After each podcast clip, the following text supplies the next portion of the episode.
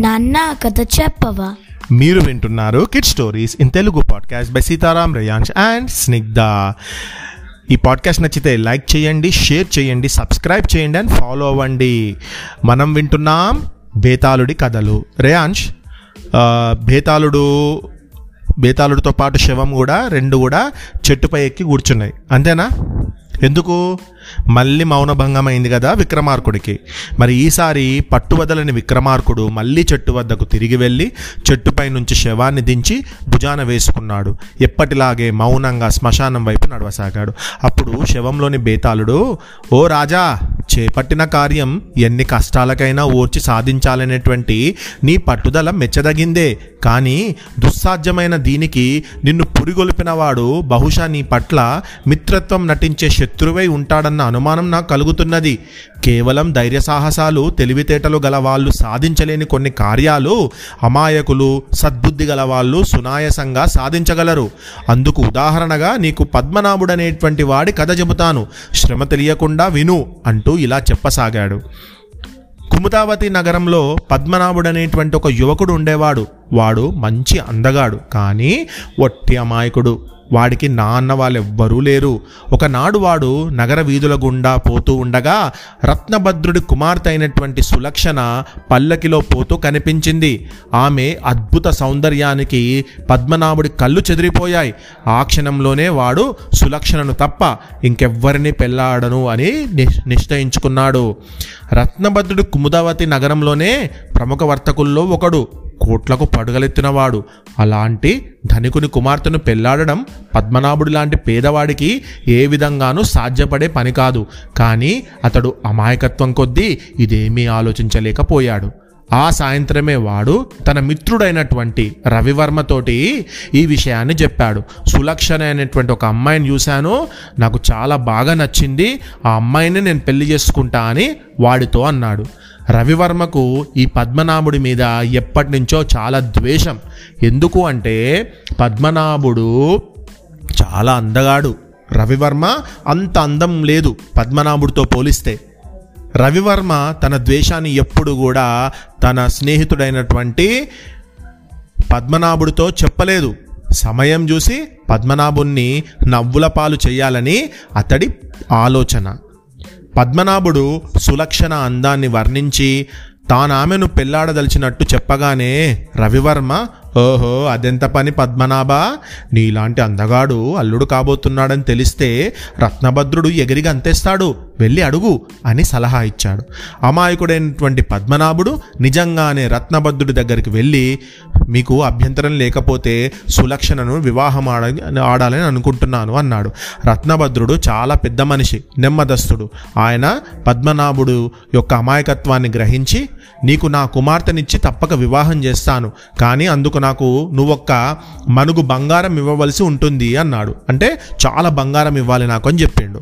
పద్మనాభుడు అంత బంగారం తేలేడని రత్నభద్రుడికి బాగా తెలుసు. అయితే పద్మనాభుడు అంతటితో ఊరుకోక సంగతి చెప్పి రవివర్మ సలహా అడిగిండు. అయ్యో దాందేముందిరా వెళ్ళి వడ్డీ వ్యాపారి సోమనాథుణ్ణి అప్పు అడుగు. నీ వంటి అందగాడికి అతను తప్పకుండా అప్పిస్తాడు అని అన్నాడు రవివర్మ. పద్మనాభుడు సోమనాథుణ్ణి చూడబోయి ఒక మనుగు బంగారం అప్పుగా ఇవ్వండి అని అడిగాడు. సోమనాథుడికి పద్మనాభుణ్ణి ఆట పట్టించి వినోదాలు అంటే ఆట పట్టించాలనిపించింది.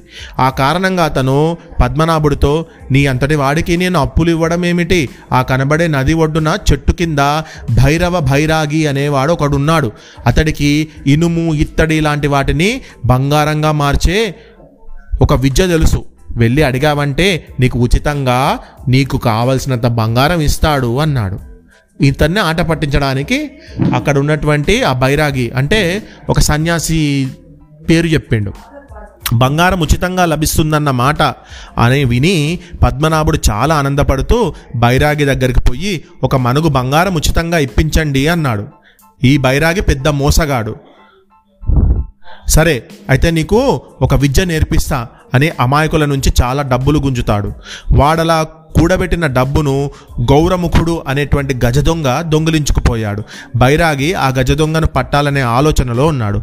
ఓ పద్మనాభ నువ్వు అందగాడివే కాదు తెలివైన వాడివి ధైర్యవంతుడివిలా ఉన్నావు. ఒక పని చేస్తావా? నగర పరిసరాల్లో అడవిలో గౌరముఖుడు అనేటువంటి ఒక గజ దొంగ ఉన్నాడు. నువ్వు గనక వాణ్ణి పట్టి నా దగ్గరకు తీసుకొచ్చావంటే నీకు మనుగు బంగారం ఇస్తాను అన్నాడు బైరాగి. పద్మనాభుడు అడవికి పోయి అక్కడ ఇక్కడ వెతికి ఎలాగైతేనేం గౌరముఖుడు ఉన్నటువంటి ప్రదేశం చేరాడు. గజదొంగ పద్మనాభుణ్ణి అలా చూస్తుండిపోయాడు. ఏం? నా ముఠాలో చేరాలని ఉందా? అని అడిగాడు. అదేం కాదు. భైరవ భైరాగి నిన్ను తన దగ్గరికి తీసుకువస్తే నాకు ఉచితంగా మనుగు బంగారం ఇస్తానని అన్నాడు. దయచేసి నాతో రా అన్నాడు పద్మనాభుడు దీనంగా. గౌరముఖుడికి పద్మనాభుడు పరమ అమాయకుడని అర్థమైపోయింది. వాడు అతన్ని అతడి ఆధారంగా చిన్న తమాషా చేయాలనుకున్నాడు. అలాగా. అయితే నీకు మనుగు బంగారం ఏం కర్మ? పది మనుగుల బంగారం దొరికే మార్గం చెబుతాను. ఆ కనబడే కొండ గుహల్లో ఒక చోట నల్ల భూతం ఒకటి ఉంటున్నది. పోయి దాన్ని అడిగావంటే నీకు కోరినంత బంగారం ఇస్తుంది అన్నాడు. ఆట పట్టించడానికి. ఈ మాట విని పద్మనాభుడు సులక్షణతో తన పెళ్ళి జరిగిపోయినంతగా ఆనందపడుతూ గుహల వైపు వెళ్ళాడు. అక్కడ ఒక గుహ ముందు బండరాతి మీద నల్లభూతం కూర్చొని ఉన్నది. నిజానికి నల్లభూతం ఎవరికీ హాని కలిగించేది కాదు. కానీ దాని భయంకరమైన రూపం చూసి జనం భయపడి పారిపోయేవారు. కానీ అమాయకుడైనటువంటి పద్మనాభుడు అది కనబడగానే సంతోషంగా దగ్గరకు పోయి తన కథ మొత్తం చెప్పుకొని రత్నభద్రుడి కుమార్తె సులక్షణతో నా పెళ్ళి జరగాలంటే నువ్వు సాయం చేయక తప్పదు. ఒక్క మనుగు బంగారం ఇచ్చావంటే బతికినన్ని నాళ్ళు నీ మేలు మరవను అన్నాడు. అంత నిర్భయంగా ఒంటరిగా తన దగ్గరకు వచ్చిన పద్మనాభుడు ఎంత అమాయకుడో ఎలాంటి నిర్మల హృదయం కలవాడో ఆ నల్లభూతానికి తెలియడంతో దానికి అతడి పట్ల చాలా మంచి అభిప్రాయం కలిగింది. భూతం లేచి గుహలోకి పోయి దగదగా మెరుస్తున్న నాలుగు వజ్రాలు తెచ్చి పద్మనాభుడికి చూపుతూ నీకు కావాలంటే మనుగు బంగారం కాదు లక్షల కోట్ల విలువ చేసే ఈ వజ్రాలు ఇవ్వగలను. కానీ నువ్వు చెప్పిందంతా విన్న తర్వాత నీకు వీటి అవసరం ఉండదని నా నమ్మకం. నగరానికి తిరిగి వెళ్ళి రత్నభద్రుడికి జరిగిందంతా చెప్పు. అప్పటికి అతడు ధనం కావాలంటే వచ్చి ఈ వజ్రాలు తీసుకొని పో అన్నది.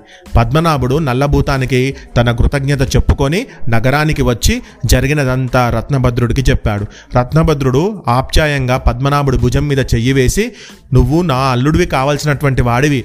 నువ్వు నీకెంత ధైర్యం ఉంది చాలా ధైర్యం ఉన్నవాడివి నువ్వు. నీలాంటి వాడినే నాకు అల్లుడుగా తెచ్చుకోవాలని ఉంది అని సులక్షణతో నీకు వివాహం జరుపుతాను అన్నాడు. భేతాళుడు ఈ కథ చెప్పి రాజా రత్నభద్రుడు లాంటి లోకజ్ఞాత వ్యవహార జ్ఞానమున్న ప్ర ప్రముఖ వర్తకుడు పరమ అమాయకుడైనటువంటి పద్మనాభుడికి తన కుమార్తెనివ్వడం విడ్డూరంగా లేదా? అతడు నల్లభూతం తనకేమైనా హాని చేస్తుందని భయపడ్డాడా? మరి భయపడి ఒప్పుకున్నాడా? పద్మనాభుడు మనుగు బంగారం కాదు కోట్ల విలువ చేసే వజ్రాలు తెచ్చి ఇవ్వగలడు కదా. ఆ అవకాశాన్ని అతడు ఎందుకు జారవిడుచుకున్నాడు? ఈ సందేహానికి సమాధానం తెలిసి కూడా చెప్పలేకపోయావో? నీ తల వెయ్యి ముక్కలవుతుంది అన్నాడు. దానికి విక్రమార్కుడు నల్లభూతం తనకు హాని కలిగిస్తుందన్న భయం రత్నభద్రుడికి ఏమాత్రం లేదు. కోట్లకు పడగలెత్తిన అతడికి నల్లభూతం ఇచ్చే ధనం ఒక లెక్కలోనిది కాదు. పద్మనాభుడు చెప్పింది విన్న తర్వాత రత్నభద్రుడు భూతం హాని కాక తనకు ఎంతో మేలు చేయ చూస్తున్నదని గ్రహించాడు. అది పరోక్షంగా పద్మనాభుడి ద్వారా అతడికి ఒక జీవిత సత్యాన్ని తెలియబరిచింది. అదేమిటంటే మనిషికున్న ధనం కంటే అతడిలో ఉన్న మంచి బుద్ధి తలపెట్టిన కార్యం సాధించాలనేటువంటి కోరిక పట్టుదల నిజాయితీ ఎక్కువ విలువగలవి. అలాంటి వాళ్ళు జీవితంలో ఏనాటికైనా తప్పక ఉన్నత స్థానానికి చేరుకోగలరు. దుష్టబుద్ధి అయిన పద్మనాభుడి స్నేహితుడు బైరాగి గజదొంగ ఏదో ఒకనాడు తమ దుష్కర్మలకు శిక్ష తప్పకుండా అనుభవిస్తారు. ఈ సత్యం తెలుసుకున్న రత్నభద్రుడికి తన కాబోయే అల్లుడి అమాయకత్వం లోపంగా కనిపించలేదు.